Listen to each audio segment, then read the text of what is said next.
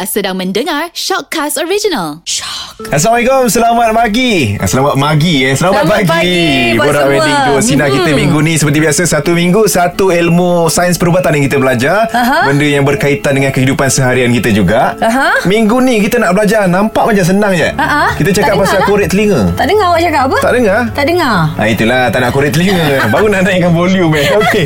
Ha, kita nak Okey. bercerita tentang Ada antara mitos-mitos Berkenaan dengan bahayanya korek telinga Ataupun Mhm. ada kebenarannya juga Jadi kita bawakan pakar hari ni Jad. Kita ada Prof. Emeritus Datuk Dr. Lokman Saim Pakar runding Neurologi Otologi Hospital Pakar KPJ Tawakal KL Dan juga Naib Chancellor KPJ Healthcare University College Assalamualaikum Prof Assalamualaikum Prof.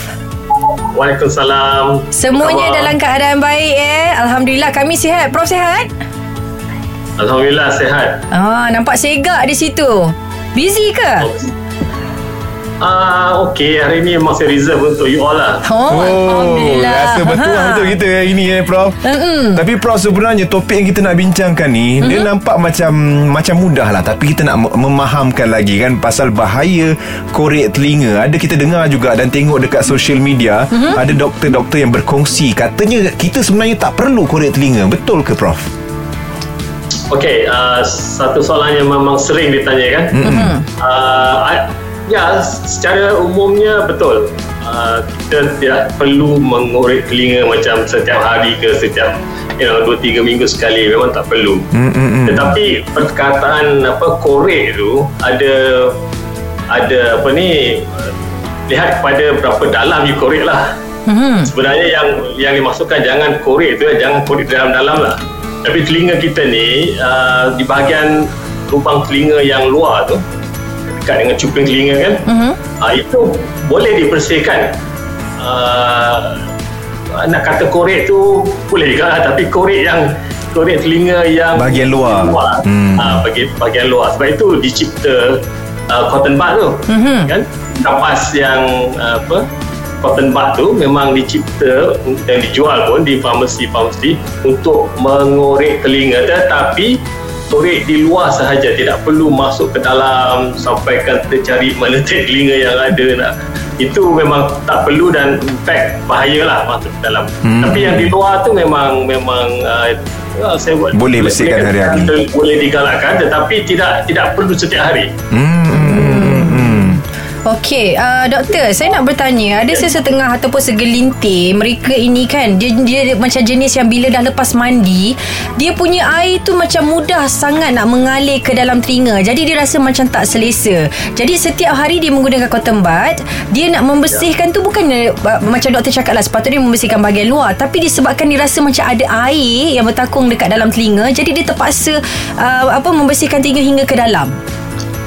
Uh, pada pada pendapat saya uh, dan memang dalam fakta perubatan pun uh, liang telinga kita lubang telinga kita ini di, di, di, dibentuk eh, oleh Allah SWT mm-hmm. supaya air tidak mudah masuk ke dalam sebenarnya kalau kita lihat gambar rajah uh, lubang telinga tu dia bukan straight Mhm. kalau straight tu memang dia senang lah mak- sekali mandi masuk air Hmm. Uh, kita berarti bahawa kecuali kalau ada percikan tertentu kan baru air masuk dalam Mhm. jadi secara umumnya air tidak uh, akan masuk dalam telinga walaupun kita setiap hari kadang dua tiga kali mandi Mhm. so sebenarnya uh, kalau dikatakan setiap kali mandi nak bersihkan supaya tak, tidak masuk tu tak perlu Mhm. sekali lagi lah ada yang ada yang menjadi habit Ada Sebenarnya habit, betul. bila jadi dah habit kalau dia tak buat benda tu dia rasa macam tak selesa eh macam ada air Ada air kat dalam Hmm. Betul saya secara umumnya air tidak akan masuk ke dalam uh, lubang telinga kalau dia mandi kita mandi secara biasa lah Hmm. uh, kecuali kalau terpercik batuk ataupun punya apa shower tu termasuk ke dalam ataupun satu lagi yang sering berlaku air masuk dalam telinga yang masa kita berenang lah Mhm. sebab berenang especially kalau kita menyelam Hmm. Uh, memang kemungkinan untuk mendapat air masuk dalam telinga tu uh, lebih lebih tinggi lah dibandingkan dengan mandi ya, harian kita. Hmm. Jadi kalau macam tu bila dah masuk ke dalam telinga perlu ke untuk kita bersihkan ataupun biarkan je air tu?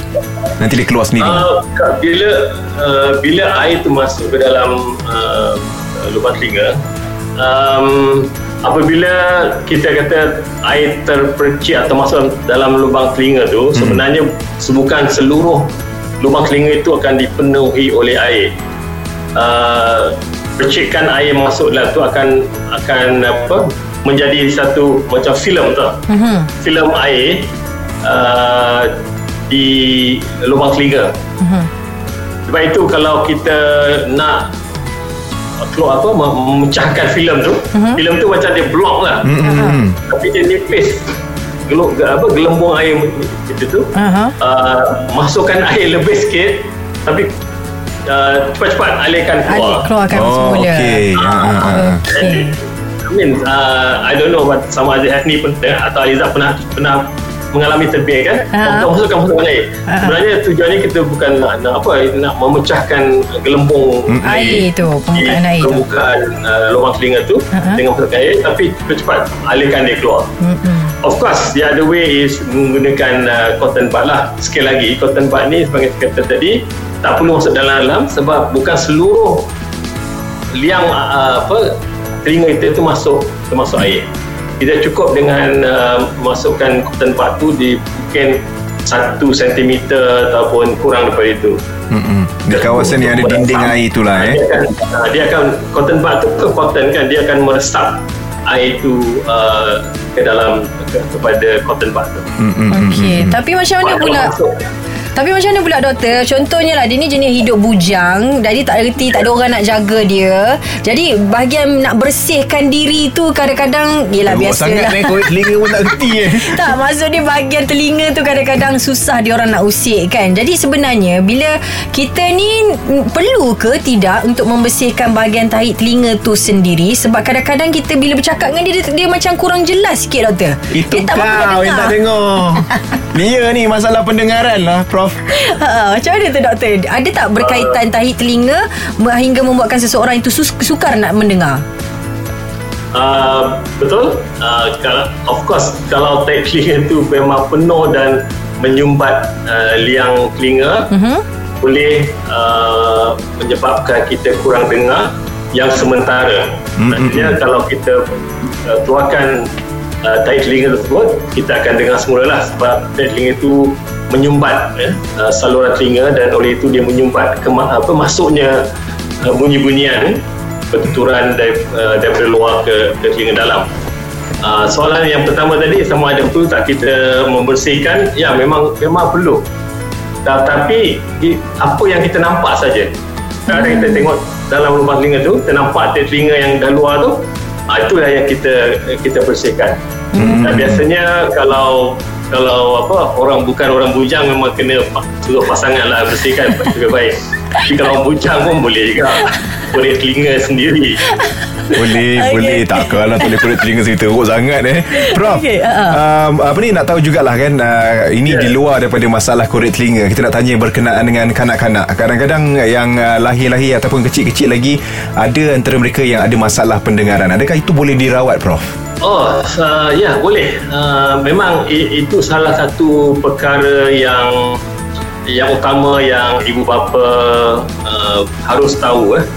Uh, iaitu sama ada anak-anak anak kita tu uh, di peringkat bayi pun uh, boleh mendengar ataupun tidak ataupun kurang mendengar itu satu yang amat penting uh, sebab pendengaran ni adalah satu yang uh, kita kadang tidak perasan apa kepekakan yang kita tak perasan Mhm. uh, kecuali dah besar dah dah you know dah boleh uh, menyaut panggilan semua tu kita tengok dia tak tak menyaut tapi Mhm. kalau pada peringkat bayi Mhm. uh, atau umur 1-2 tahun kadang-kadang kita tak perasan anak-anak itu ada hilang pendengaran atau kurang pendengaran dan terabai Mhm. Uh, itu yang uh, amat penting kita kita lakukan ujian Mhm. pemeriksaan untuk memastikan yang telinga uh, pendengaran kanak-kanak adalah normal atau tidak sebab kalau tidak normal sesuatu perlu dilakukan seawal mungkin untuk membolehkan anak-anak tersebut bayi-bayi tersebut mendengar dan boleh bertutur sebab pendengaran ada berkait rapat dengan pentuturan. Hmm, Bila seorang tidak mendengar, dia akan ada masalah untuk bertutur. Sebab Betul. kita belajar memanggil, belajar menyebut berbahasa Dari kerana pendengaran. kita mendengar kan kalau kita dengar bahasa, ibu apa cakap bahasa Melayu uh, minum susu mak ayah kita akan sebut minum susu mak ayah tapi kalau bahasa Cina akan sebut bahasa Cina. Jadi pendengaran dan pertuturan memang amat penting untuk bayi dan oleh itu kita mesti pastikan yang bayi tersebut ada mendengar atau tidak.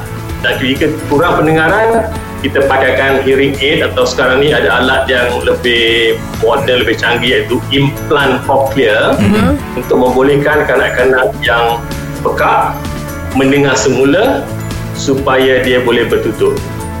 Hmm. Kalau kalau dulu uh, orang kanak-kanak yang lahir pekak, ni maksud saya pekak tak dengar langsung lah. Uh-huh. Tuli langsung eh. Dia akan membesar dan tak boleh bertutur, dia akan menggunakan sign language kan. Hmm, hmm, hmm.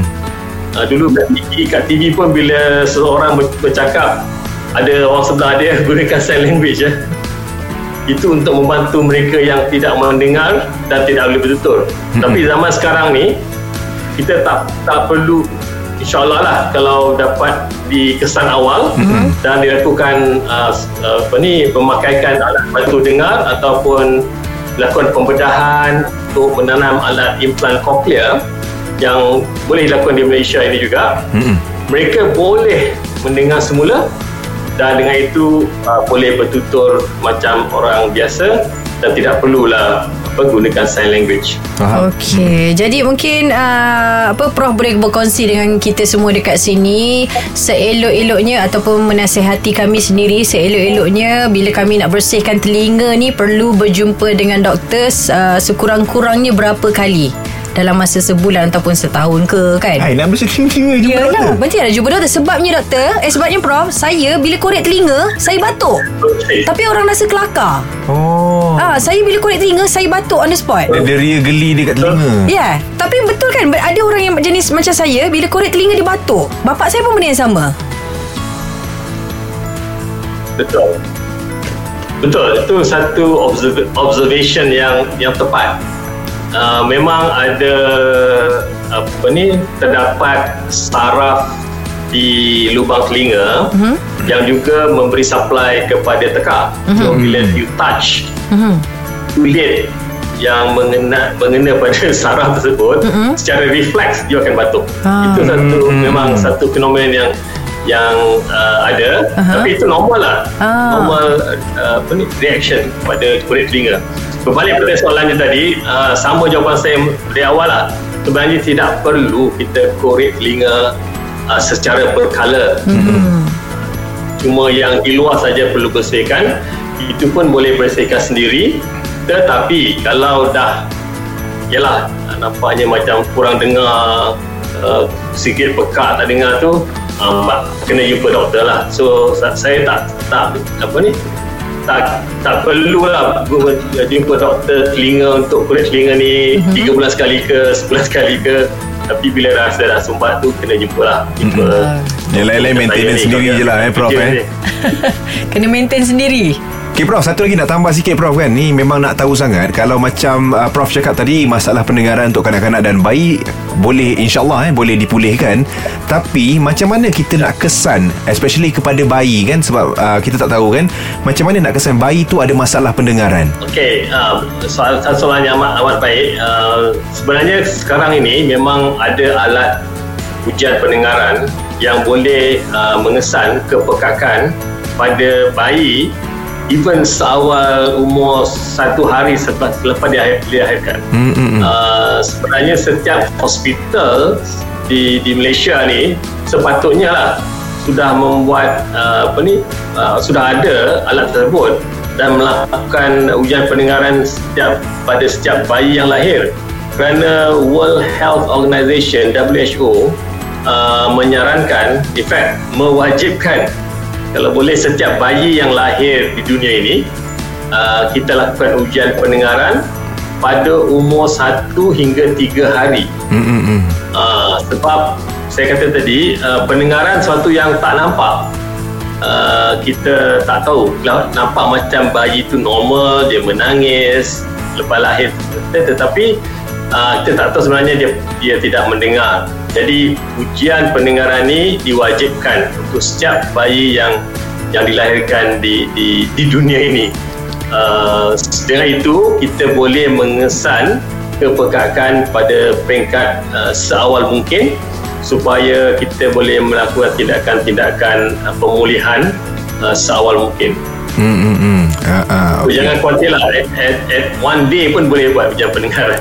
InsyaAllah InsyaAllah semuanya boleh eh Prof eh Ya. Okey. Uh, Prof, terima kasih. Rasanya untuk hari ini cukup kita belajar dulu pasal uh, keadaan telinga untuk orang dewasa nak korek telinga, untuk kanak-kanak nak detect masalah pendengaran. Jadi terima kasihlah Ya. Prof sebab sudi berkongsi masa dengan kita mengajar kita ilmu ni. Ah, te- saya juga terima kasih kerana sudi mendengar apa ni cerita celoteh daripada saya lah. Mm-mm, nanti insyaAllah ada rezeki Prof. Kita bawa ke episod yang berikutnya lah Topik lain pula Prof eh. Kalau Prof free lah. Boleh Prof eh. Alright alright alright Jadi cukup saja kita punya Borak Beri Dua Sinar hari ini Bersama dengan Prof. Emeritus Dato' Dato' Lokman Saim Pakar Runding Neurologi Otologi Hospital Pakar KPJ Tawakal KL Dan Naib Chancellor KPJ Healthcare University College. Terima kasih Prof. Assalamualaikum. Waalaikumsalam. Allah.